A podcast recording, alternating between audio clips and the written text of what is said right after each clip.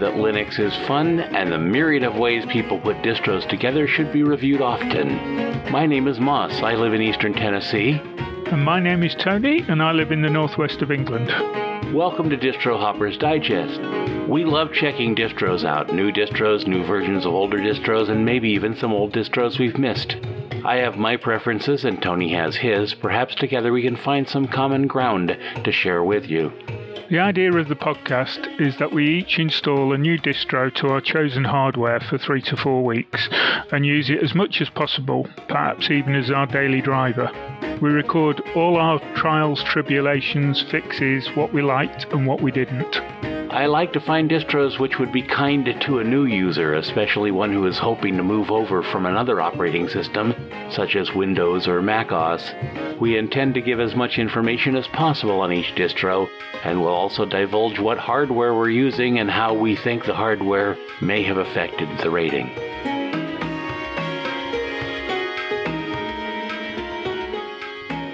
Welcome to Distro Hoppers Digest, Episode 7, recording on October 30th, 2019.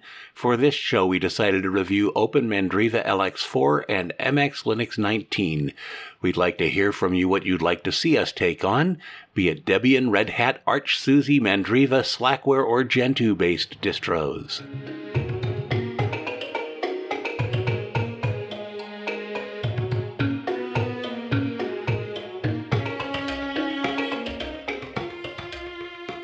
Monthly Foibles, wherein we discuss what did and didn't work for us this month. I've been extremely blessed with two new machines, both System 76 models, a Galago Pro 2 and a Kudu 3. I now have better machines than I've ever owned and look forward to using the Kudu in reviews starting, well, this month actually. Both these machines came from listener Jackie Moore in Nashville, who has been supportive of me since I began being a co host at Mintcast.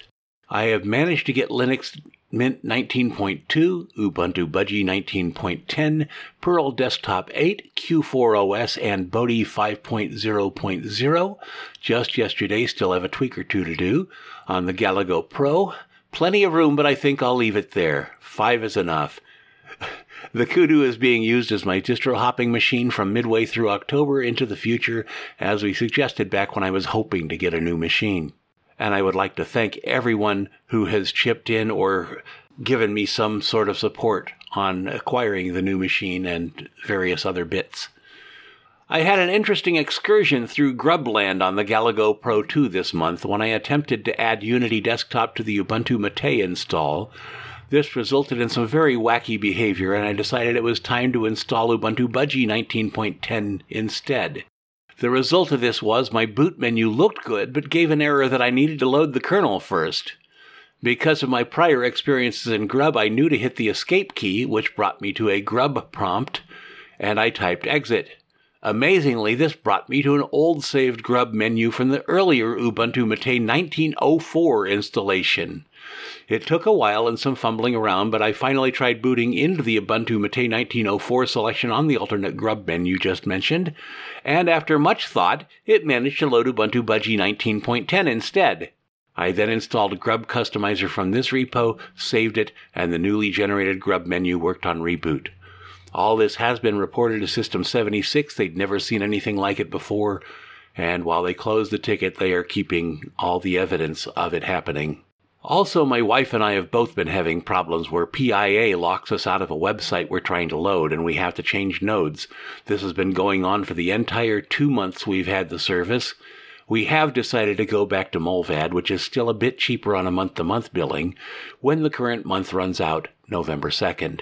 So, Tony, what's been going on with you? Okay, well, the last month has uh, been a bit up and down, as you, uh, some people may know. The major up was that I was able to attend the Friday and Saturday uh, of OggCamp. I got to meet uh, quite a lot of uh, people from the Linux community, including our friend Oliver, who guest hosted on Mintcast a few months ago. Uh, and he's also a big supporter of this show. Alan Pope had something to say about that too. in a private conversation that I probably should leave private. right. Okay. But on a down note, I wasn't able to stay uh, on the Sunday because of uh, several family bereavements. Because uh, I had to go to Glasgow the Sunday afternoon uh, to get to two funerals, one on the Monday and one on the Tuesday. I seem to be at that point in life where I meet up with family members at funerals rather than weddings. So, as they say, that's life. On a more pleasant note, I've developed a new passion for watching YouTube videos of people re- refurbishing old die-cast model cars and the like. There are some fantastic videos out there, but one of my go-to channels is Marty's Matchbox Makeovers, and I've put a link in the show notes to that. He isn't the most followed channel. He only has 103,000 followers, but he is true to the spirit of the old Matchbox toys of my childhood. And as a result of this, I've been buying some of the old models on eBay and recently sent him a couple for a possible restoration video. I'm currently recovering, if you can tell it in my voice, from a heavy cold, and my back decided to pop over the weekend, resulting in difficulty walking and a lot of pain. So I'm hoping to get through the show without coughing too much, making the edit a further pain. So uh, I think that's enough of me for now. Shall we move on to uh, what we're going to do this month? It's so lovely to hear you laughing about all that. Yeah, you, well, well, you got, got through two funerals. You got maybe one ahead of you. You've got your back out of and you've got a bad cold besides, and you're just laughing. like I say, it's life, isn't it? It is. Get on with it. I'm getting. And my wife's my wife's full of it as well. Yeah, yeah, I know. Um, as you know, my mother is getting up there. Okay, let's move on.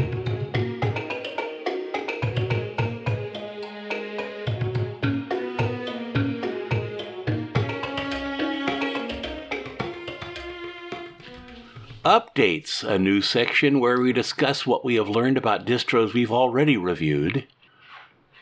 Pearl Desktop 8 had less, lost its server and website, but it has been replaced.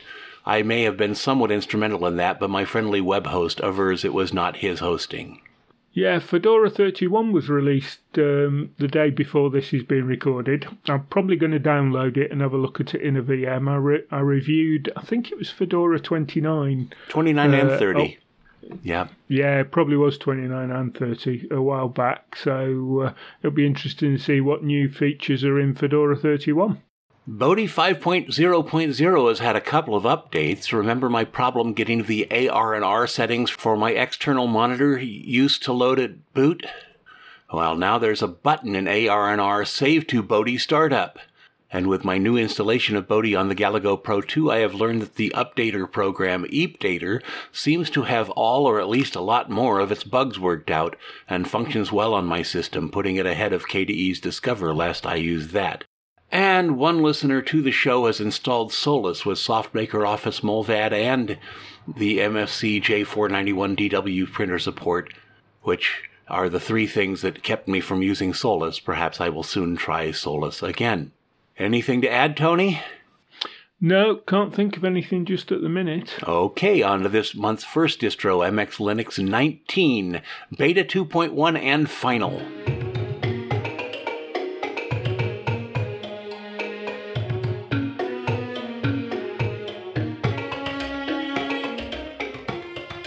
Right, so as you've heard, I've been testing MX Linux. Um, it started off the month with the uh, beta 2.1, and as Moss said, it's uh, it's gone to full release. So uh, I also installed the 19 candidate, and I used a dual boot for that. So uh, we'll come to that in a minute.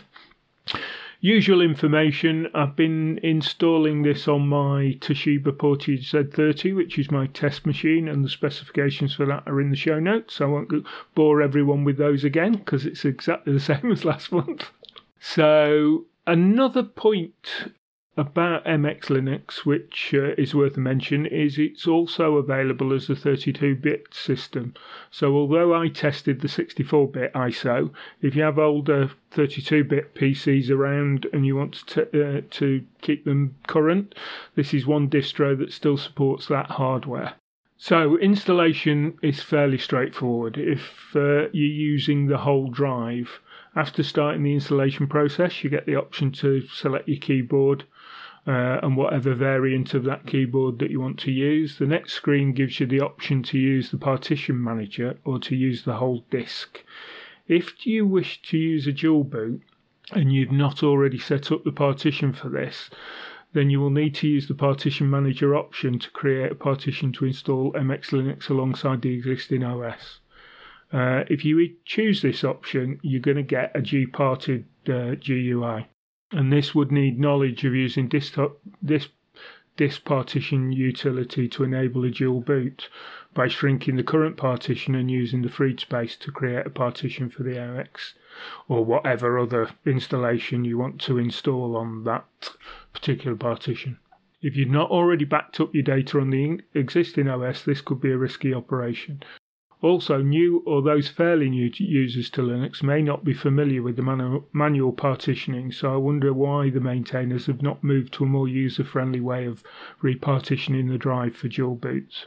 As I've already said, uh, warning any repartitioning of a drive to create free disk space can result in data loss. So, if wanting to dual boot with another OS, back up all your data on, on the current install before embarking on uh, the dual boot install. That's really good advice. I will say I've gotten so used to using gparted and I've used it over and over and over for many years and it has gone finally to 1.0, is it? I'm not sure. I'm... I have never yet lost data. I haven't, but it is still a risk, and they do advise that if you're going if you're going to uh, shrink a partition and uh, create a new one, that you back up the data for the uh, current OS. I'm just saying if we're going to scare new users, we should scare them a little bit less. well, good practice states you should be backing up anyway. So, after you've done that, um, so after setting up your install drive, you move on to choosing where to put the bootloader. If you're unfamiliar with this, go to the default options. The following screens are setting up the network ID name for the PC, location and username and password. While setting the username, etc., there is an option to retain any changes you made in the live session. This is handy if using Wi Fi and you have made changes to the desktop layout to suit you. As when you ticked, you will you will have these saved to uh, the install when you reboot. After this, you're done. It will take a minute or so to install the bootloader, and then you see the finish message. You can restart and boot into your new installation of MX. Post installation hardware facts and issues. On reboot of the OS after install, you should be presented with a welcome menu, which has a number of options, one of which is to tweak settings, including your panel. You can also access the Tools menu from the Welcome menu, and this has lots of tools for configuring the system, including Grub Customizer, which is called Boot Options. While most of these tools are available for other distros, this just makes them very easy to access out of the box, so a great choice on the MX maintainers to include this. Note, if you switch off the show this at startup, just type welcome it in the search of the uh, search on the menu and you'll find it. One other thing you can do is add your audio and video codecs from this menu. These are not included by default for licensing, licensing and other reasons, but they're just a click away. As for hardware, during the five weeks or so running MX on this PC, everything just worked although as you know I have no fancy graphics or other hardware that might be problematic on this or other Linux distributions. My only problem during the whole month was a bug in the beta which, when in the non-systemd boot, on starting a reboot resulted in the system jumping to the login screen and hanging for a few seconds before the re- reboot cycle. When I was in the systemd boot option, and yes, you can decide to use system D, or be System D free or not. So that's a that's a kudos for the uh, maintainers. But it, when you were in the System D boot, this bug didn't occur. This was reported, and a response recognising this as an issue was received. And what they said was, while they'd like to fix it, they were honest, honest enough to admit that they weren't sure how to. So it was not, as it wasn't a critical bug, it was on the to do list. Well, they did figure it out because it's no longer an issue with this, this laptop on the full resist, uh, release ISO. Seems to have been fixed. Ease of use. Well, it's Debian under the hood, so as long as uh, as a long-term user of Debian-based systems, it was very easy OS to use. All the command line tools are as as you would expect are apt-based, and you get Synaptic out of the box. So if you're used to a Debian-based system, you won't have any issues with MX19. Application issues.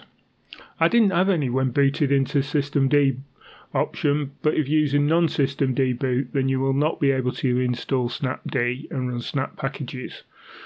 Other than that, I was able to run all my software that I use on a regular basis. If installing from the Debian repositories, then as this release is based on Debian Buster, all your software will be the versions available for Buster. However, if you need the latest version of a package for new features, then you can probably find it as a snap or a flatpak package. Okay, memory use. On first boot, the system is using about 650 meg of memory, and I've got 8 gig of RAM installed, so I'm very happy with this.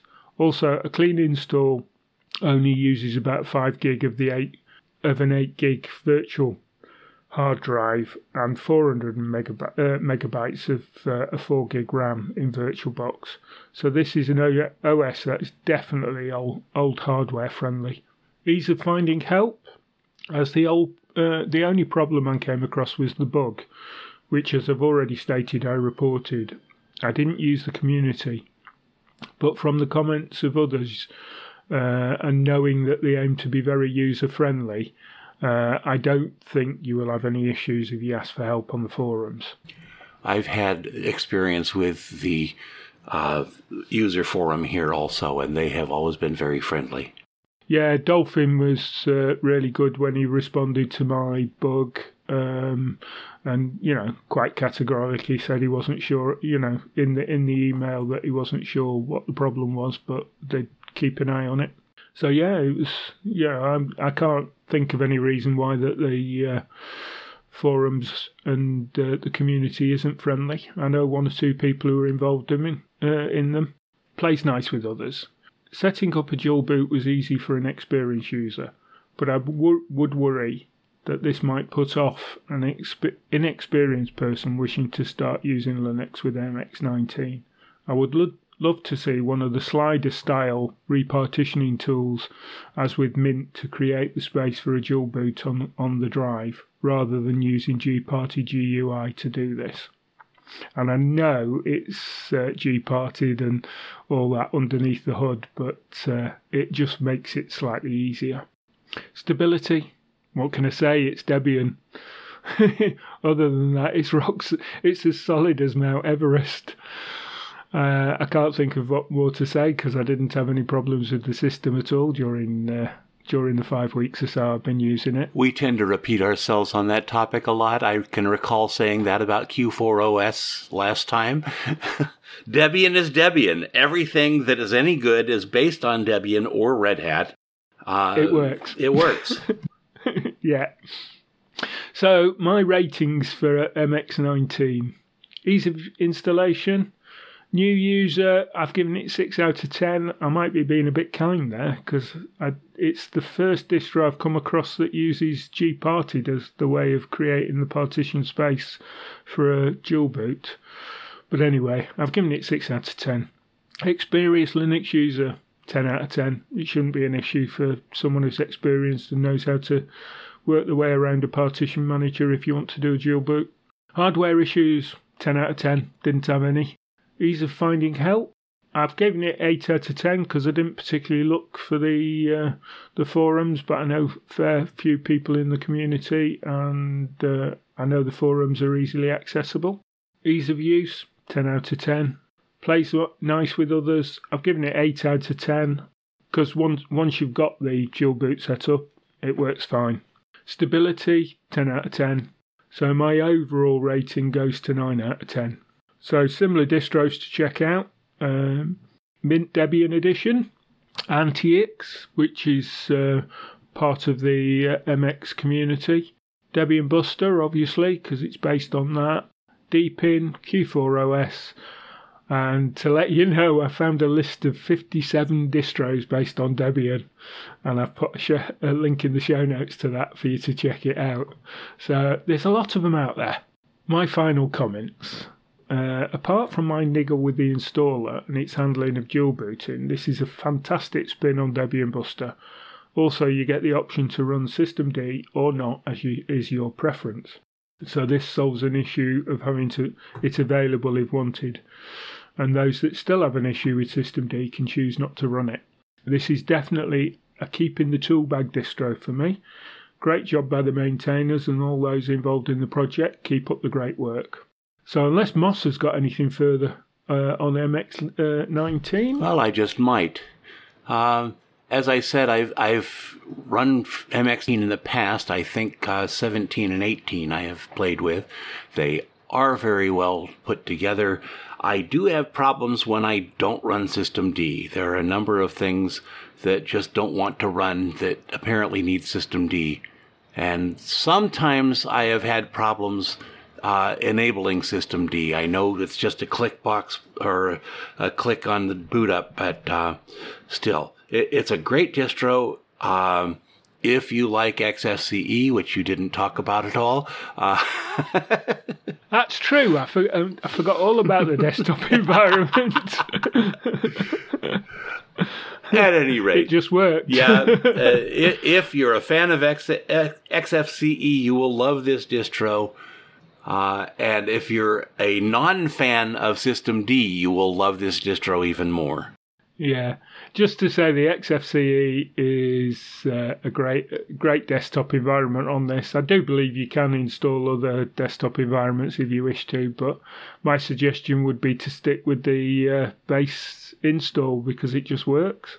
So, shall we move over to you, Moss, and uh, look at Open Mandriva LX4? Why not?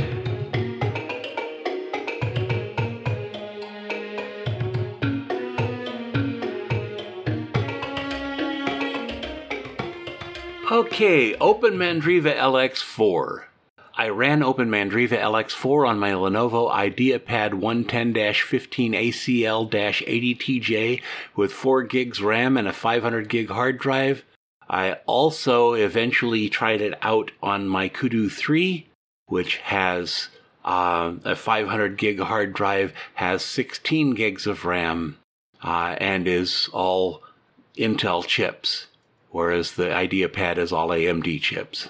Installation. For me, an installation includes the full installation and all updates. If I can manage it, I then replace LibreOffice if provided with SoftMaker Office, install my preferred VPN, which this month was PIA, and set up Grub Customizer if available or other Grub management, and then install my printer, a Brother MFC J491DW, a simple matter on Deb and RPM distros, not so much on others. I usually try to install Stacer so I can get good stats and a few extra controls. Open Mandriva is a second level derivative from Mandriva being developed from Rosa. It is a community edition as opposed to the developer edition Mageia, or the professional Rosa and has the desktop user firmly in mind. As such, it has more in common with PC Linux OS, which left the Mandriva project before the original went away. I've spoken before about my issues with LX4, I now have the machines I need to be doing a single installation, so I wanted to try OM4 first. I did a normal installation and it went well until I rebooted. There was no boot menu that came up. I burned a disk of Super Grub 2 and booted from that, which then allowed me to use OpenMandriva fine. I tried using Super Grub 2 to write a new grub, but couldn't find the right tool to do that. It's supposed to be in there. I approached the Open Mandriva forum, got a few ideas, and tried them, still nothing. So I threw in the towel and loaded Linux Mint 19.2 as a dual boot, and it found OM4 and I could boot to it. I then acquired Grub Customizer and moved OM4 to the first boot. I will say the OM4 people were a little miffed that I didn't wait for a complete solution, but my idea is you've got to get the machine to work first. I really have not spent the time necessary for a completely thorough review. This month has been less than stellar for me in a number of ways, none of which I intend to open at this time. Post installation hardware issues. October 5th at 11:56 I started to attempt a full install of OpenMandriva LX4. I first tried to install without seeing there was not a Wi-Fi connection. I made the Wi-Fi connection and it took several minutes looking for some file. I stopped the install, rebooted, set the Wi-Fi and started the install. It found the file. I told it overwrite everything. Everything else was in place. I got the error that it failed to create a partition. At 1211, I got my gparted disk out, rebooted to it, set the partitions, 4096 Linux swap, remainder ext4, finished at 1223. Started OM4 again, did manual partition, selected SDA2 with swap being SDA1. I completed that at 1235 and rebooted. But it didn't boot. The boot manager can't find the grub. So as I said, I downloaded grub 2 and got that fixed. On the Kudu 3, I had installed Linux Mint and told OM4 to overwrite it for a single boot experience. It got to the part of writing the changes to the disk, and exactly like it did on the IdeaPad before I ran gparted, said it could not create the partition. It did not wipe the Linux Mint partition at this point, so I still had that running. After trying several things with the help of friends, I once again gave up and installed it as a dual boot, leaving Linux Mint on the machine. It worked fine.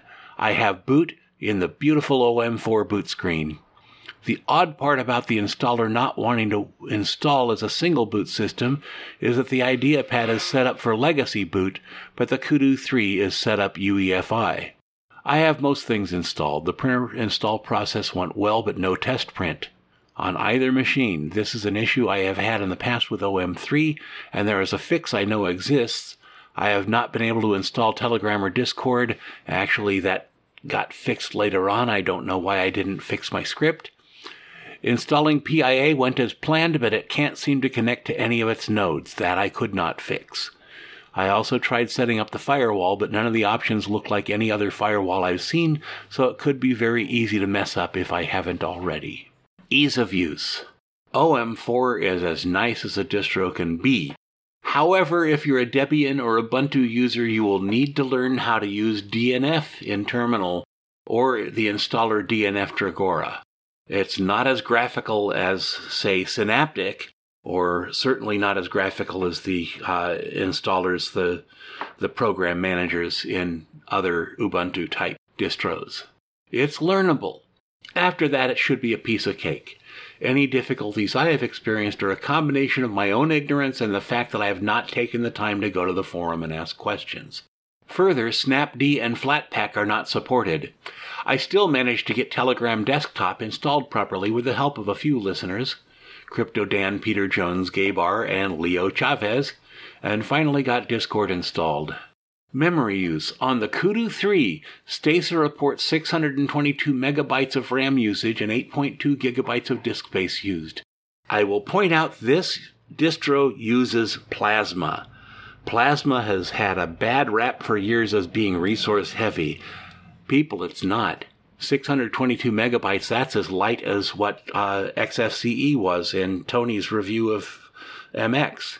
Yeah, I've heard a lot about uh, the improvement of plasma as far as uh, memory use goes. So it might be one worth checking out at some stage for one of our distro reviews. Ease of finding help. The Open Mandriva forum has nine active admins, 10 moderators, and a total forum membership of 354.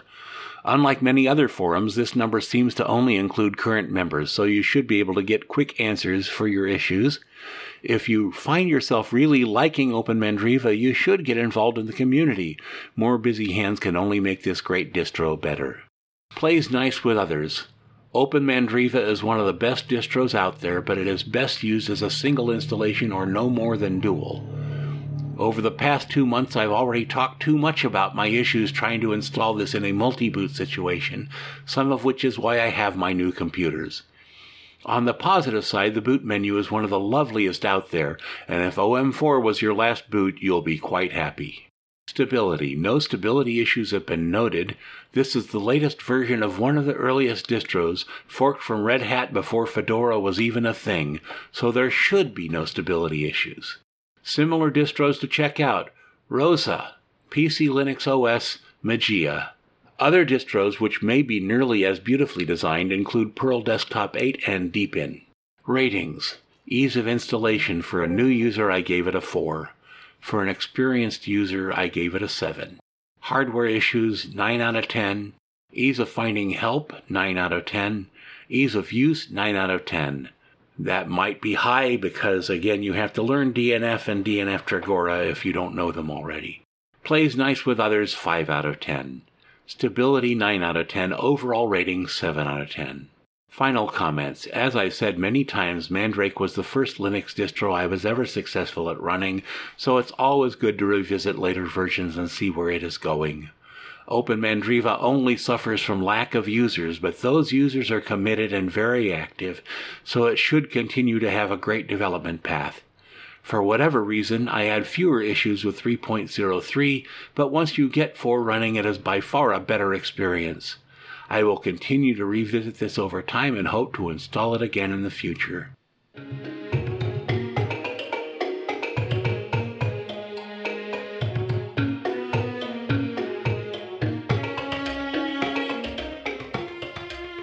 New releases this month. Uh, since our September 26th episode, I'm going in reverse order. In other words, the newest update first. Fedora 31, Arco 19.11.3, Alt 9.0, BSDRP 1.95, Ghost BSD 19.10, Voyager 19.10, Archbang 2510, Smart OS 2019-1024, Clonezilla 2.6.6-10, KDE Neon 2019-1024, Xtix 19.10, Primtux 5, Septor 2019.6, MX19, Archman 2019-10, Tails 4.0, Alpine 3.10.3, 4M Linux 30.1, Pop OS 19.10, Volume IO 2.657, or Volumio, PC Linux OS 2019.10, Ubuntu Kylin 19.10, Ubuntu Budgie 19.10, Anti-X 19, some people call that Antix, Lubuntu 19.10, Kubuntu 19.10, Ubuntu Mate 19.10, Xubuntu 19.10, Ubuntu Studio 19.10, Ubuntu 19.10, OpenBSD 6.6, NuTyX 11.2, ZeveNet 5.10.1 Community Edition, NixOS 19.09, Sparky Linux 5.9, and Solid XK10. I think the reason there's so many this month is because of the release of Ubuntu 1910. Yeah. And so many of those are based on 1910. Well, if you look at last month's, it was quite as long. yeah, probably. There's a lot. It really speaks well to the activity of the Linux community. Of course, some of that it was also BSD. Yeah. Yeah, so that's good. Shall we move on to feedback? Let's move on to feedback.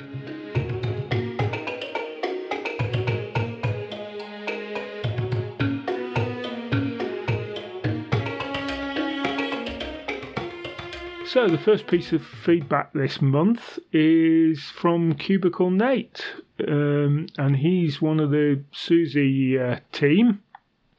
And he uh, wrote, I appreciate the honest review of OpenSUSE. I just wanted to add some notes. The aptitude compatibility package is called Zypper aptitude. It translates all the commands I threw at it, but it, I wouldn't consider myself an aptitude power user. When it comes to desktop selection, there are all, almost all available in OpenSUSE and accessible from the uh, installer itself, although it does not present the options as easy as some of the others. You can customize the package selection before committing and select a dex- desktop pattern for alternative desktops, or if you want a more minimal installation. There is not a graphical app center as you might see in some distros for OpenSUSE. You can use Discover in Plasma, but an even better option would be to use uh, https uh, slash slash software.opensuse.org slash explore. Here you can search for applications and use the direct install option for whatever application it is you would like to that are available. It should be also noted that you're able to use snaps and flatpaks as well as app images. Consequently, you have access to a pretty wide breadth of software. For better or worse, you didn't get a chance to get to know the community, though, through the forums. It is also almost unfortunate, and in brackets, I think, that you didn't have a problem you couldn't take there because the forum is chock full of incredibly technically proficient, kind, and helpful people. If you're up for it, I wouldn't mind digging into the issue you're having with Discord on OpenSUSE. I can't replicate the problem, but problem solving is a fun activity, so hit me up in Discord if you need it. Thanks for the podcast. So I responded, and I responded via Discord. Hi Nate, thanks for the feedback on the show regarding OpenSUSE Tumbleweed. We always aim to be fair and open minded as possible on the reviews, and I'm glad you thought it was so. As for the issue with Discord, unfortunately, I've already nuked the installation and installed MX19 Beta 2.1 to review for the next episode, as I'm aiming to use the same hardware for each of my reviews, as Moss does, to give a fair comparison. As for snaps and flatpaks, yes, I use Snap to install Get iPlayer, as on OpenSUSE this is the easy way to install it, as I'm not into self compiling. But you are correct uh, and I should have made it clear that these were the options in OpenSUSE. As for desktop environments, I knew I could get Mate if I wanted from the repos, but I'm beginning to uh, feel quite at home in XFCE and I've stuck with it in MX as well, so it wasn't a major issue for me. So that was the response. It wasn't the end of the conversation, but there's far too much to reproduce here, and probably half of it wasn't relevant. We just ended up having a, quite a natter over Discord. And for those of you who live in other climes, you might think of that as zipper aptitude. Uh, I'm sorry. okay. Okay. From Anonymous about episode two. I think I got a proper printer information from your article because I faced different issues but could not solve the issues in my printer, but your tips was so informative for me. I had a new issue that was Canon printer error 5200 pop-up notification shown in my system screen. Can I got any solution for this error? I think I responded to this person that no, I don't think I responded. It was it's nice to hear that other people are wanting us to install the printer. Some people do forget that in their reviews. Um, Canon printers are iffy. They're supposed to work for Linux, but if they don't, there's nobody you can go to for help. If you call Canon, they say, we don't even pay somebody to know about Linux. So you figure it out or you don't. Uh, in my case, I returned my Canon printer and bought a brother. yeah, I'm looking at my brother's printer that uh, that's in the corner over there as well because that works out of the box. so, other feedback uh, we've had not so much feedback, but we've had lots of uh, conversations on Telegram, and there was a recent Telegram discussion on the merits of using VirtualBox v bare metal installs, um, and there were several people in, uh, involved in that conversation, and. Uh, I think the reason we decided to go with uh, bare metal installs, and Moss will uh, probably back me up on this, is Absolutely. that yeah, we we wanted it to be a true reflection of what it was going to be like in a working environment. Uh, but it doesn't mean to say there aren't virtues of using VirtualBox or other uh, virtual machine technology to test out distros. One of the things I did suggest in the Telegram conversation was using a live ISO to test the hardware. Um, and that gives you a good idea about whether your hardware will work after install. Although that isn't a perfect solution, as was pointed out by one of the uh, Telegram members. You know, sometimes you can do an in- install after finding everything working with a live uh, disk, and on uh, reboot into the install uh, that you've just put in uh, something doesn't work. So it isn't always 100% uh, necessarily perfect, but it is one way of looking at uh, testing the hardware you've got. Any comments, Moss? I will point out that one of the strengths of our show is that neither Tony nor I are computer professionals. We don't know IT, we don't know programming, we aren't gamers, we just can give a new user a better experience of what it's like to put a distro on their computer. Yeah, I think that's pretty fair. Uh, I would I would say that I've been using you've been using Linux for a long time and I've been using Linux for a long time. So we're probably more than just noobs, but uh, as you say, neither of us are IT professionals. So we do come at it from a slightly different perspective to some people out there doing similar shows or YouTube videos on distro testing. Well, if anyone mistakes me for a computer professional, they haven't listened to this show. The the problems I run into are clearly those of someone that doesn't know what they're doing. yeah, well, but that's the, that's the fun of doing all this as well. Absolutely. If we weren't crazy, we wouldn't be doing uh, distro hopping.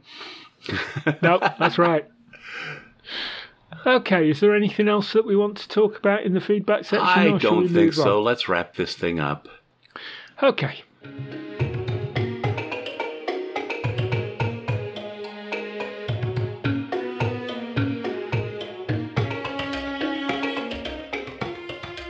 Announcements. We are still hoping to produce a user only show, Distro Hoppers Digest User Edition. We have posted the criteria to be used in your review on the blog at distrohoppersdigest.blogspot.com. We did not get any submissions in October.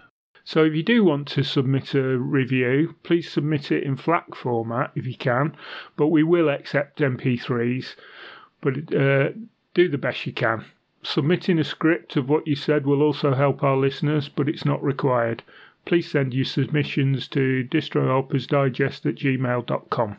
I am really grateful for the response I've had to my pleas of poverty. I am now using two System 76 machines for future episodes. I have also been given a Raspberry Pi 2B Plus, and I hear that Tony has managed to ship me a Raspberry Pi 3B. I have an account at Sponsus, which is open source and is kind of like Patreon. Michael Tunnell uses this. My Sponsus is at https colon slash slash sponsors dot org slash Zyvala. I have no sponsors as yet and have no idea what premiums to offer. You tell me what you want and I'll see what I can do. Please tell me if you want your name used on the show, whether you make a sponsors, PayPal, or direct donation. Our next show will be recorded on December 4th, maybe the 5th, 2019. Visit our website at distrohoppersdigest.blogspot.com and follow us on MeWe, Discord, and Telegram at our, at our Mintcast groups. And please contact us as distrohoppersdigest at gmail.com if you have any comments or distro suggestions. Before we go, we would also like to thank all those who make this project possible starting with the Mintcast podcast team for allowing us to use their Mumble server, archive.org for storing and helping to distribute this program, Audacity, which we use for recording and editing the show, Joshua Lowe for work on our logo. All those who work on the teams which are creating, adapting, and maintaining the Linux distros we have reviewed this episode. Midair Machine, creators of the song Streets of Sant'Ivo, used as our music under Creative Commons license. Thanks to Linus Torvalds for the kernel, Richard Stallman for the GNU toolkit, and for all those who have worked behind the scenes on free and open source Libre software.